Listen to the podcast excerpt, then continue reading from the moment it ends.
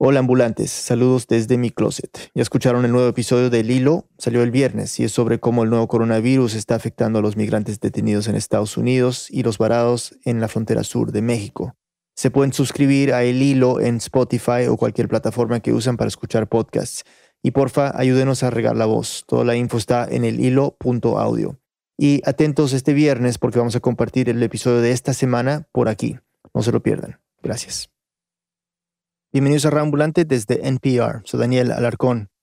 Ante todo lo que está pasando en el mundo con el coronavirus, esta semana quisimos alivianar un poco el ambiente con una de nuestras historias favoritas. Fue publicada originalmente en el 2018 y empieza con una noticia. Welcome to Noivo do Cadeiro, a small village in southeast Brazil where all the residents are women. Well, nearly all. Este video salió en el 2014 en el periódico inglés The Telegraph. Se titulaba Inside the Brazilian All-Women Village Desperate for Men. Algo así como dentro del pueblo brasilero de mujeres desesperadas por encontrar hombres. Now, some reports suggest that because of this, they are suffering from broken hearts, and all they need is a man like myself to come in and improve their lives. Hablaba de ese lugar en Brasil habitado solo por mujeres, todas jóvenes, hermosas y que buscaban marido. The Telegraph había publicado un artículo sobre el pueblo unos días antes y la noticia se había hecho viral en Inglaterra. Otros periódicos como The Mirror y el Daily Mail habían publicado la misma historia. Pero no solo salió en Inglaterra, también en periódicos de todo el mundo, desde Bolivia hasta la India. Y la misma noticia sigue apareciendo hasta hoy. Las últimas que encontré aparecieron en páginas de Kenia y de Polonia. Pero el inicio fue, sí, este vídeo de The Telegraph que dura apenas dos minutos. Esta es Isabel Cadenas. El periodista es un inglés alto, joven y pálido que se pasea entre las mujeres que están trabajando en el campo. Would I be a welcome addition here in the community? Kayla, am I good husband material? Yeah, yeah. Have I done it? Les pregunta si él sería bien recibido en la comunidad y, sobre todo, si sería un buen marido. La condescendencia de este hombre me abrumó. Y a la vez, la historia me parecía fascinante. ¿Realmente había un lugar en Brasil donde solo vivían mujeres? Me puse a investigar. Leí todo lo que encontré y me di cuenta de que todos los titulares tenían un enfoque totalmente machista. Si había un pueblo de mujeres, era seguro que estaban desesperadas por conseguir hombres. Así que Isabel se compró un billete de avión y fue a Brasil para conocer este lugar. Senhores passageiros, bem-vindos a Confins Belo Horizonte. Pedimos que permaneçam Decidí ir a Brasil por dos cosas. Por un lado, porque si realmente existía una sociedad matriarcal en América Latina, yo tenía que conocerla. Y por el otro, porque quería contar su verdadera historia, la que había detrás del enfoque machista de todas esas noticias. Lo primero que hay que saber de Noiva do Cordeiro es que pertenece a un municipio llamado Belo Valley, que está en el estado de Minas Gerais, en el sureste de Brasil.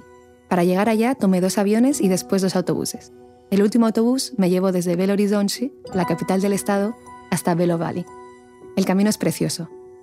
Hay cascadas, pueblitos y muchas plantaciones de mandarinas, o como las llaman allí, mexicas, que es la fruta local.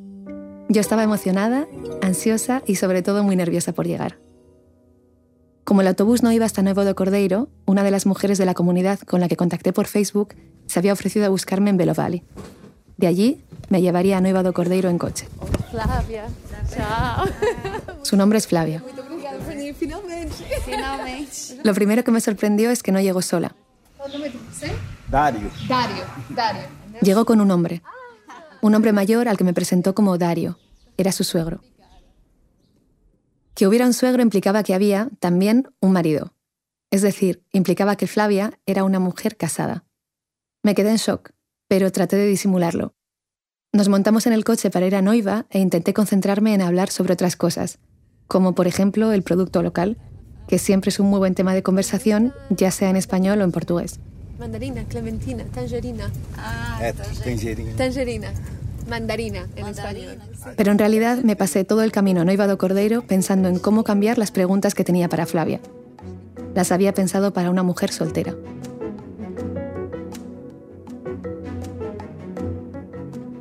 Media hora después llegamos a la comunidad. Apenas una ladera con unas pocas decenas de casas y por todos lados árboles de misirica, aguacates, plataneras. Todas las casas estaban construidas alrededor de la casa principal, donde me dejaron Flavia y su suegra. Bom dia, Isabel. Nada más llegar, muchas personas se acercaron a saludarme, a preguntarme qué tal el viaje, si tenía hambre, si estaba cansada, si tenía frío. Ahí me enteré de que la casa principal en la que estábamos se llama Casa la Casa Madre. La Casa Madre es un complejo de dos casas en las que hay cuartos donde viven unas 80 personas, y en medio está la cocina comunitaria, que es inmensa. Tienen ocho fogones de leña y al lado un comedor con mesas larguísimas y sillas para varios cientos de personas. El comedor es también inmenso. Cuando un turno de comida termina, sale gente de todos lados para limpiarlo todo, para barrer, para fregar, para recoger. Me sorprendió ver a tanta gente junta, cada una con algo que hacer. Y cuando digo gente, quiero decir mujeres y hombres, niñas y niños, ancianas y ancianos.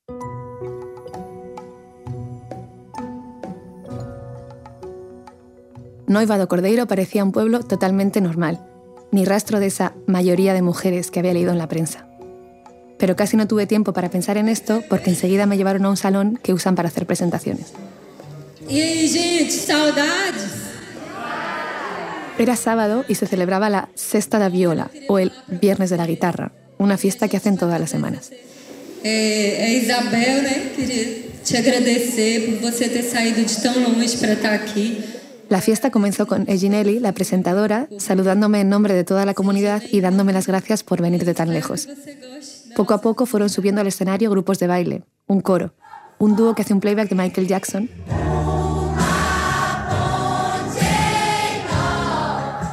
Y por fin, el apoteosis. Marcia Maceo, un grupo de música que parece profesional,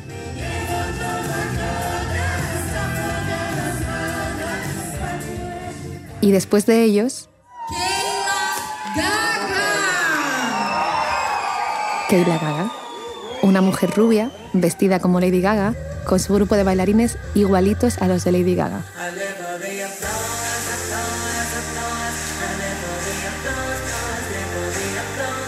El público se sabía todas las canciones, unas 300 personas cantando, bailando, aplaudiendo, gritando, y mientras ellos parecían llegar a algo bastante parecido al éxtasis, yo no podía parar de preguntarme, ¿dónde estoy? ¿Qué es este lugar? Y sobre todo, ¿de dónde ha podido salir la historia del pueblo donde solo viven mujeres? Quizá la mejor manera de responder a esto sea parar y retroceder un par de siglos al origen de la comunidad. En 1890, María Señoriña de Lima abandonó a su marido y se vino a este lugar a vivir con su amante, Chico Fernández. Una mujer adúltera en el Brasil rural del siglo XIX. Imagínense. Cuando tuvo su primer hijo, la iglesia la excomulgó, a ella y a las cuatro generaciones siguientes. Y no era poco. Chico y María Señoriña tuvieron nueve hijos. Fue en ese momento cuando comenzó el estigma. Para los pueblos de alrededor, ella y sus descendientes formaban una comunidad donde las mujeres eran demasiado libres, es decir, adúlteras, es decir, claro, prostitutas. Así vivieron hasta que en los años 50, Delina, una de las nietas de María Señoriña, se casó con Anisio Pereira, un pastor evangélico que pasaba por allí. Él tenía 43 años y ella 16. Tuvieron 15 hijos.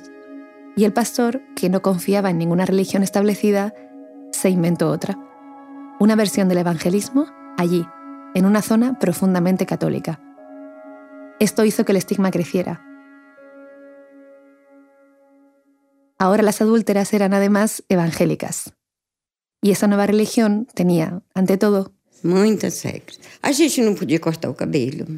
A gente não podia vestir curto. muchas reglas. No podían cortarse el pelo, tenían que usar manga larga, no podían maquillarse. Esta es Dora, una mujer bajita, delgada, de pelo corto, que trabaja como costurera en la fábrica del pueblo.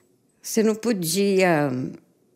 Você tinha que orar muito, tirar muito tempo de oração, principalmente os homens. Não tinha como trabalhar o dia todo, entendeu?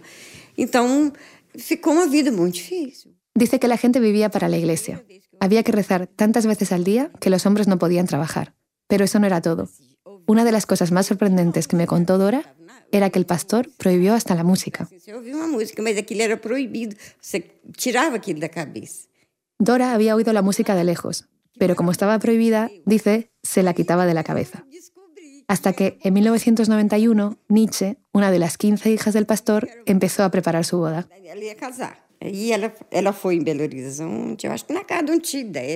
Nietzsche fue a Belo Horizonte y vio en la televisión una boda donde la novia entraba con música. Y le dijo a su padre que eso era lo que quería para ella. Pero él le dijo que ni hablar. Aún así, la gente del pueblo insistió tanto que al final el pastor cedió, pero cedió de mala gana. Contrataron a un conocido que tenía un equipo de música y una sola cinta de cassette. Era Sanfona Lascada, de Boniño, todo un hit en los 80.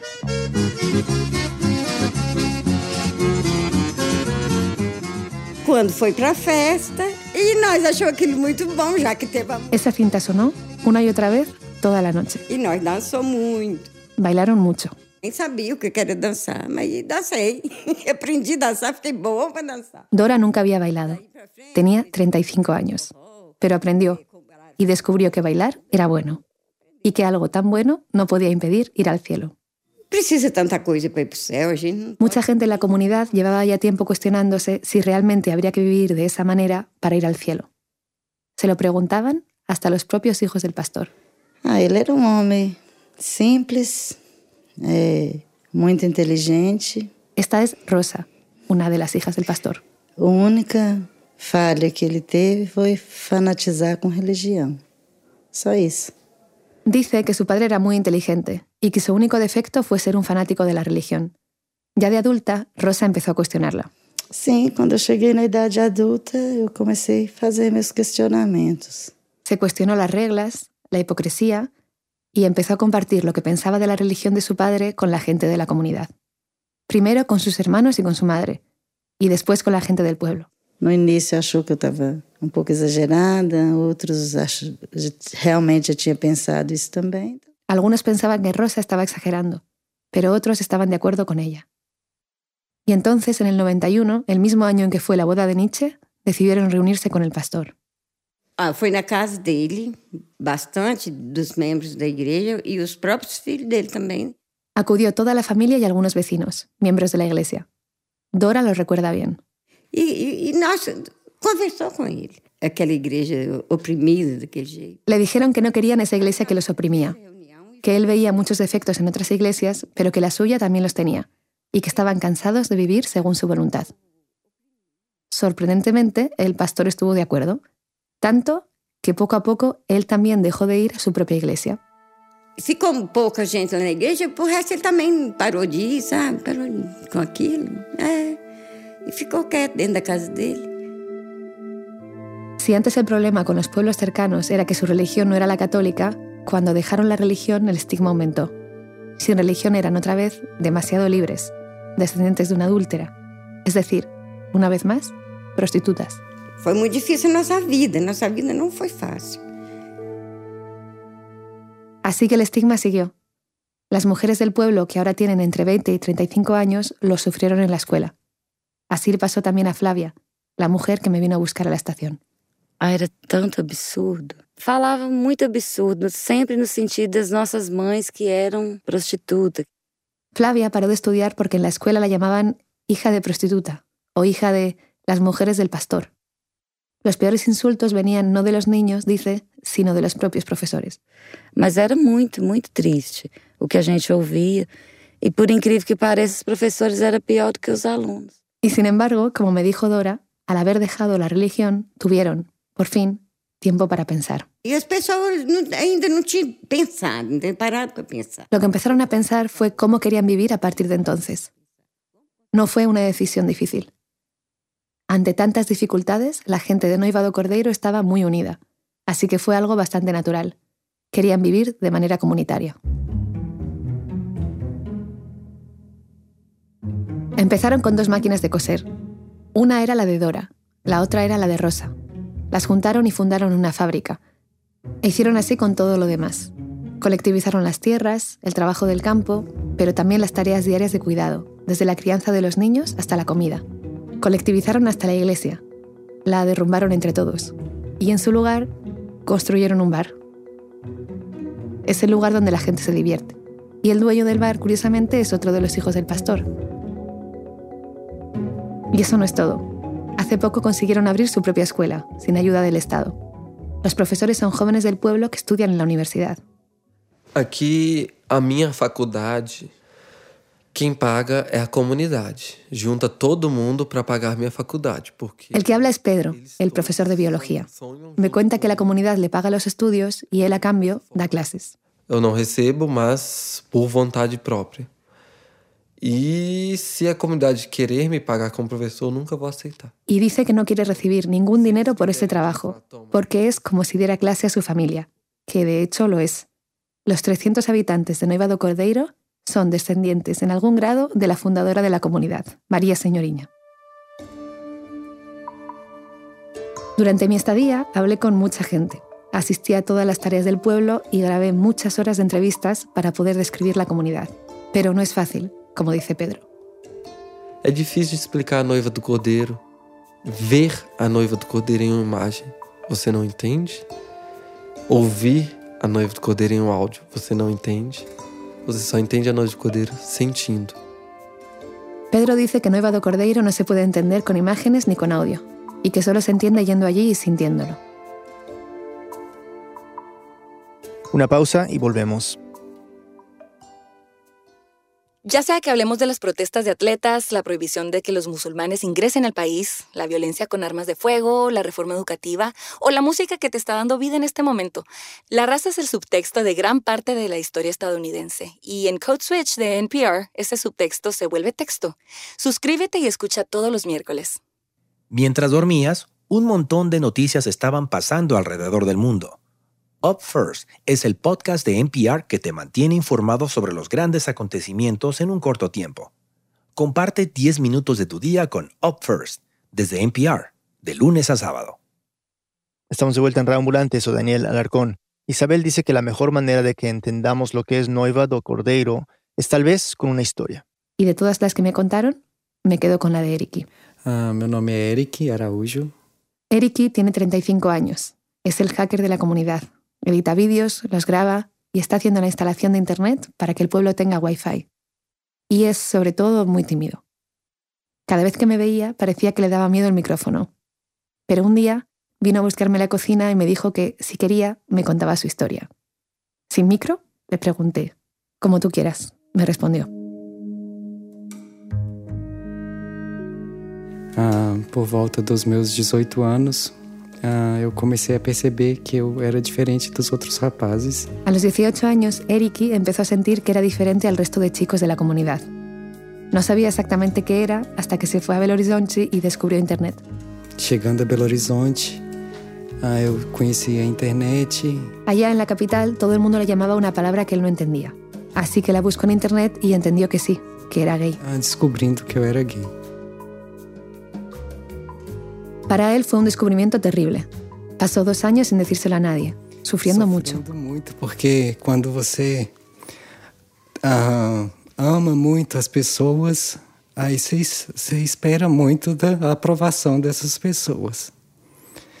E eu não tinha coragem de contar a ninguém, medo da reprovação, até porque não existia nenhum outro gay na comunidade. Tenía miedo de que la gente de la comunidad no lo aceptara. Hasta ese momento, nadie había salido del armario en Nueva do Cordeiro. No se atrevía a decírselo a nadie. Hasta que un día se lo contó a su mejor amiga, Keila. Olha, quando, é, quando o Eric falou comigo que ele era gay, eu chorei. Mas eu não chorei porque ele era gay, eu chorei porque ele estava sofrendo, eu pensei. Keila lloró.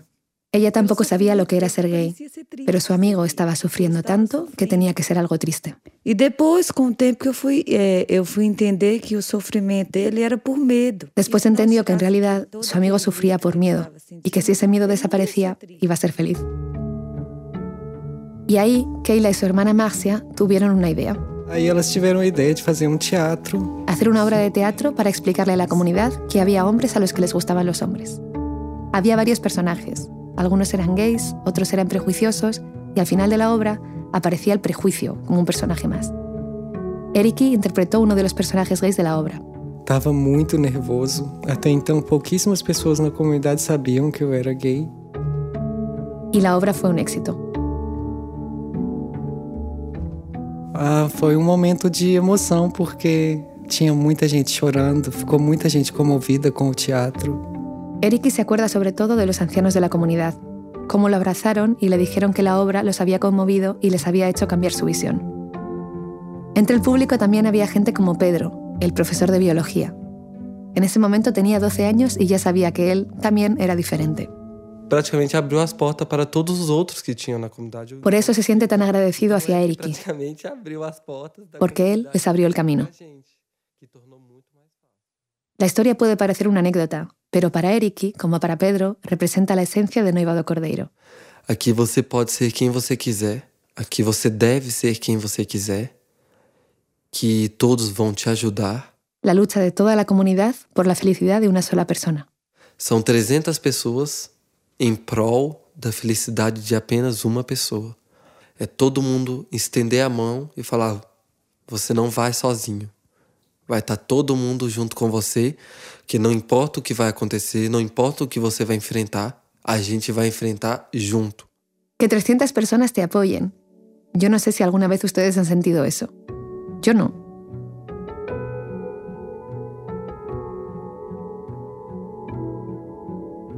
Pero una vez que entendí cómo vivían, me faltaba atar un pequeño cabo suelto. Me faltaba entender cómo sucedió y sobre todo cómo les afectó, en medio de toda esta vida comunitaria, la famosa noticia. A famosa notícia. Ah, do- dos, dos casamentos. Lembra? Flavia se acuerda perfectamente del día de la noticia. Fue la noche del 27 de agosto de 2014. E eu lembro que era de noite, o telefone tocou 24 horas por dia. Tocou muito, incessadamente. El teléfono, el único que había en todo Noiva, según me dijo Flavia, sonó durante 24 horas y ellas se preocuparon. Várias pessoas levantaram e atendeu o telefone, estava falando uma língua que até hoje eu não sei qual. pero les hablaban en idiomas totalmente desconocidos. Al día siguiente, una periodista de São Paulo las llamó para contarles lo que pasaba. Gente, você está sabendo das matérias que tá saindo de vocês? Mas que matéria? Había más de 30.000 noticias sobre ellas por todo el mundo. E a primeira pergunta é que não veio ninguém fazer entrevista aqui. Nós não sabemos, até hoje não me pergunte. Nunca supieron de dónde salió la noticia. Flavia me dijo que aquí no vino ningún periodista y que nadie tampoco les pidió permiso para usar las fotos del Facebook de la comunidad. Y lo mismo, claro, me preguntaba yo. Desde mi llegada aquel sábado había visto tantos hombres como mujeres. La noticia era de 2014. ¿Era posible que la comunidad hubiera cambiado tanto en apenas tres años? Porque esos hombres que yo había conocido habían nacido y crecido en Noiva. ¿Dónde estaban cuando apareció la noticia? ¿Era simplemente una noticia falsa? Uh, Harry Wallop. Este es Harry Wallop, el periodista de The Telegraph que en aquel vídeo de 2014 se paseaba por ese pueblo habitado aparentemente solo por mujeres solteras. El mismo día que The Telegraph publicó el artículo, a Harry lo llamaron desde la redacción. Él aún no había leído el periódico, así que no sabía nada sobre Noivado Cordeiro. Tampoco sabía nada de portugués.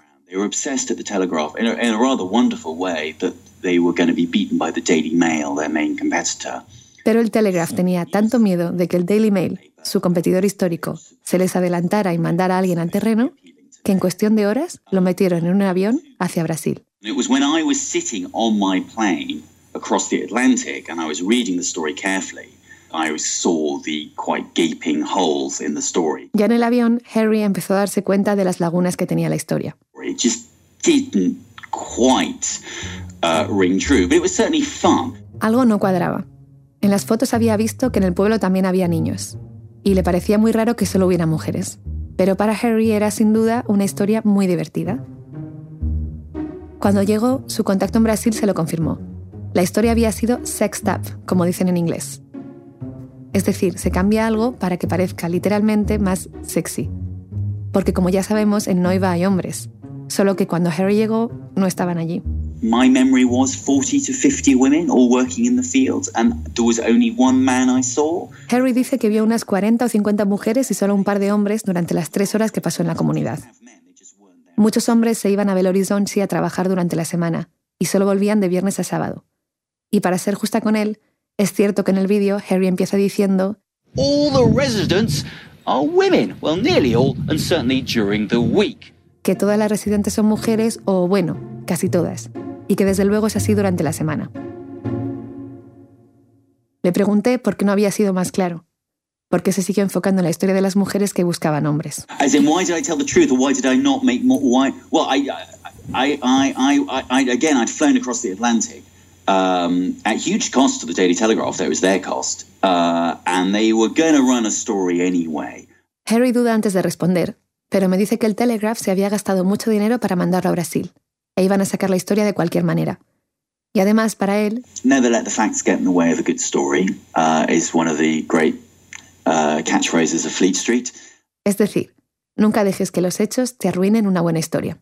And often editors just, you know, with, with stretched resources, pages to fill, it's a good story. Don't ruin a good story by, you know. Y que muchas veces los editores le sacan el jugo a los recursos que tienen porque hay que llenar las páginas del diario.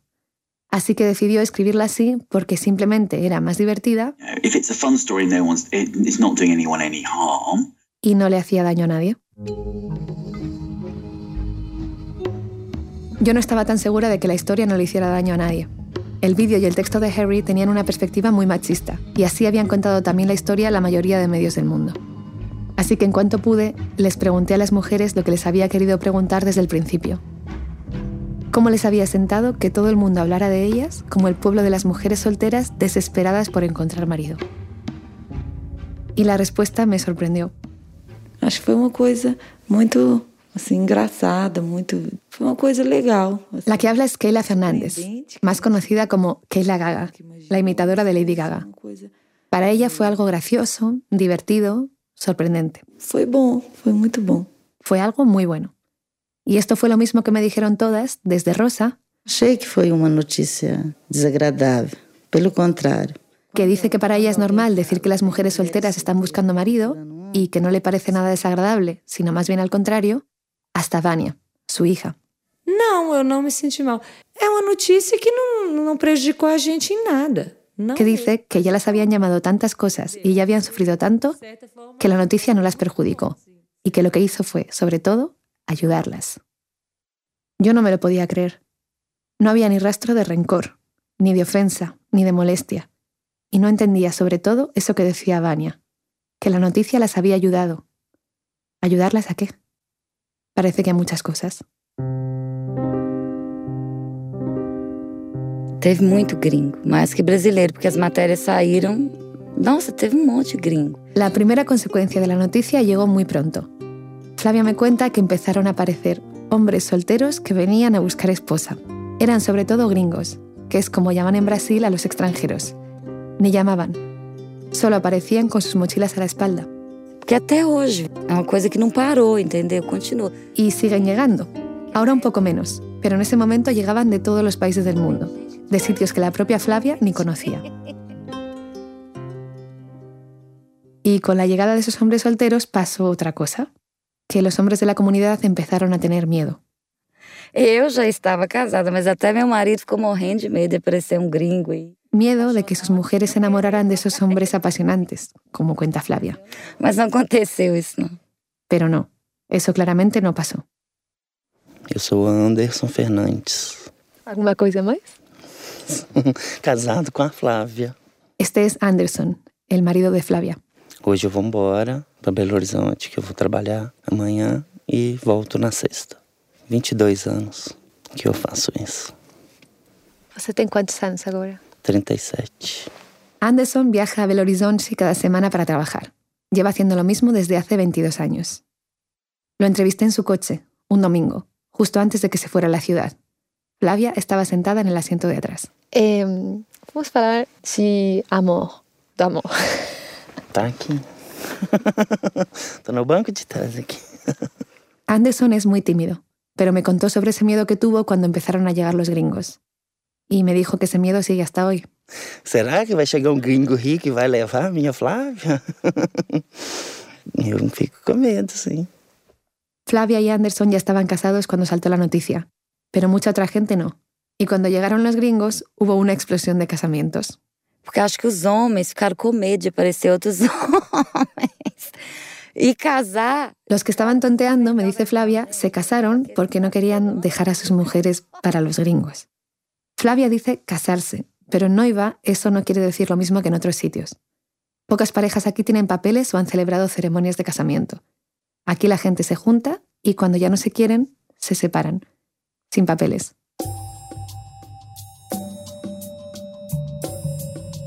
Quizá por esa manera tan libre de concebir las relaciones de pareja, lo de los casamientos no sea en realidad más que una anécdota en toda esta historia de la noticia. Y es que creo que la noticia trajo algo más profundo que los casamientos. Toda esa gente que empezó a venir, a buscar esposa o como yo, a conocer su historia, les sirvió como una especie de espejo. Les mostró su propia realidad. Vania me cuenta que cuando llegó el primer periodista al pueblo, la gente le preguntaba que qué iba a grabar, si el pueblo no tenía nada de particular, y que se lo siguieron preguntando a todos los que llegaban. Aí a gente até então ficou assim, poxa, mas o que, que eles vão falar de nós? Nossa vida aqui tão tranquila, tão não tem nada diferente. Hasta ese momento, la gente de Noivado Cordeiro estaba convencida de que todo el mundo vivía así, en comunidad. Y eso fue lo mejor de la noticia, darse cuenta de que la forma en que vivían era especial, porque la habían construido juntos. Quizá por eso en Noivado Cordeiro nadie parece tener sueños individuales, como dice Pedro. Meu sonho individual, de certa forma, ele se torna um sonho comunitário, porque a minha vida é comunitária. Entre los sueños colectivos están los que se imaginan. Que el pueblo sea cada vez más próspero, que el mal tiempo no les dañe la cosecha o que la fábrica cada vez tenga más pedidos. Pero hay otros un poco más inesperados. Uno de los más recurrentes es que Keila Gaga y el dúo Masia Maseo sean cada vez más famosos.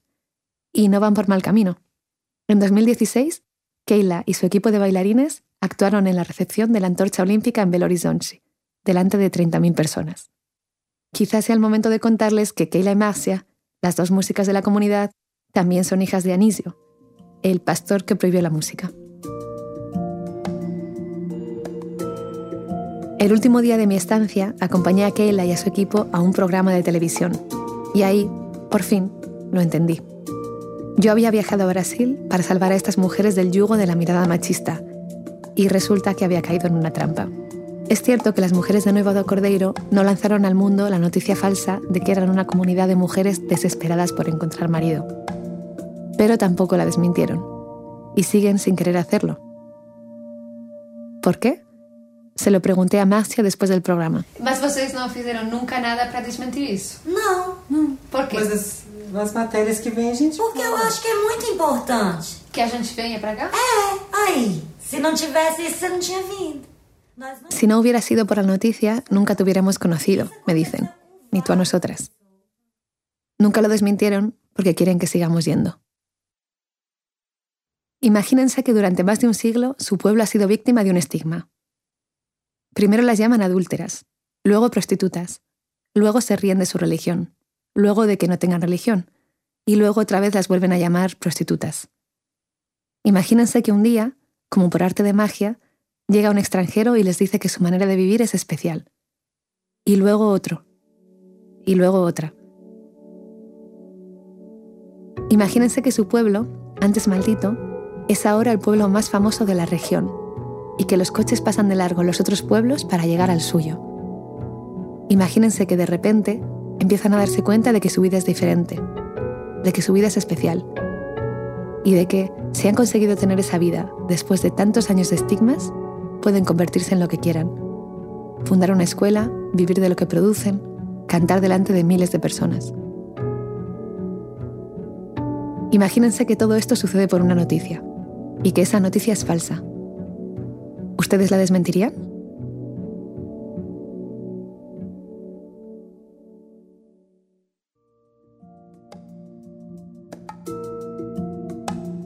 Isabel Cadenas Cañón es escritora y directora del podcast de Eso no se habla, que está en etapa de producción, vive en Madrid. Esta historia fue editada por Camila Segura y Silvia Viñas, la mezcla y el diseño sonido son de Ryan Swikert y Andrés Aspiri, con música de Remy Lozano. El resto del equipo de Raambulante incluye a Lisette Arevalo, Jorge Caraballo, Victoria Estrada, Andrea López Cruzado, Miranda Mazariegos, Patrick Mosley, Laura Rojas Aponte, Barbara Sawhill, David Trujillo, Elsa Liliana Ulloa y Luis Fernando Vargas. Carolina Guerrero es la CEO. Raambulante es un podcast de Raambulante Studios y se produce y se mezcla en el programa Hindenburg Pro. Conoce más sobre Raambulante y sobre esta historia en nuestra página web raambulante.org. También tenemos un nuevo podcast de noticias semanal, sale cada viernes, se llama El Hilo. Búscalo en elhilo.audio. Ramón te cuenta las historias de América Latina. Soy Daniel Alarcón. Gracias por escuchar.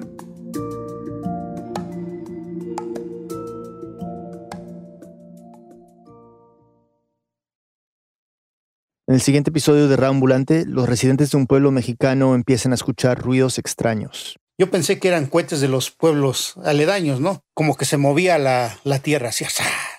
Y pone a toda la comunidad en contra de una poderosa empresa. Esa historia, la siguiente semana.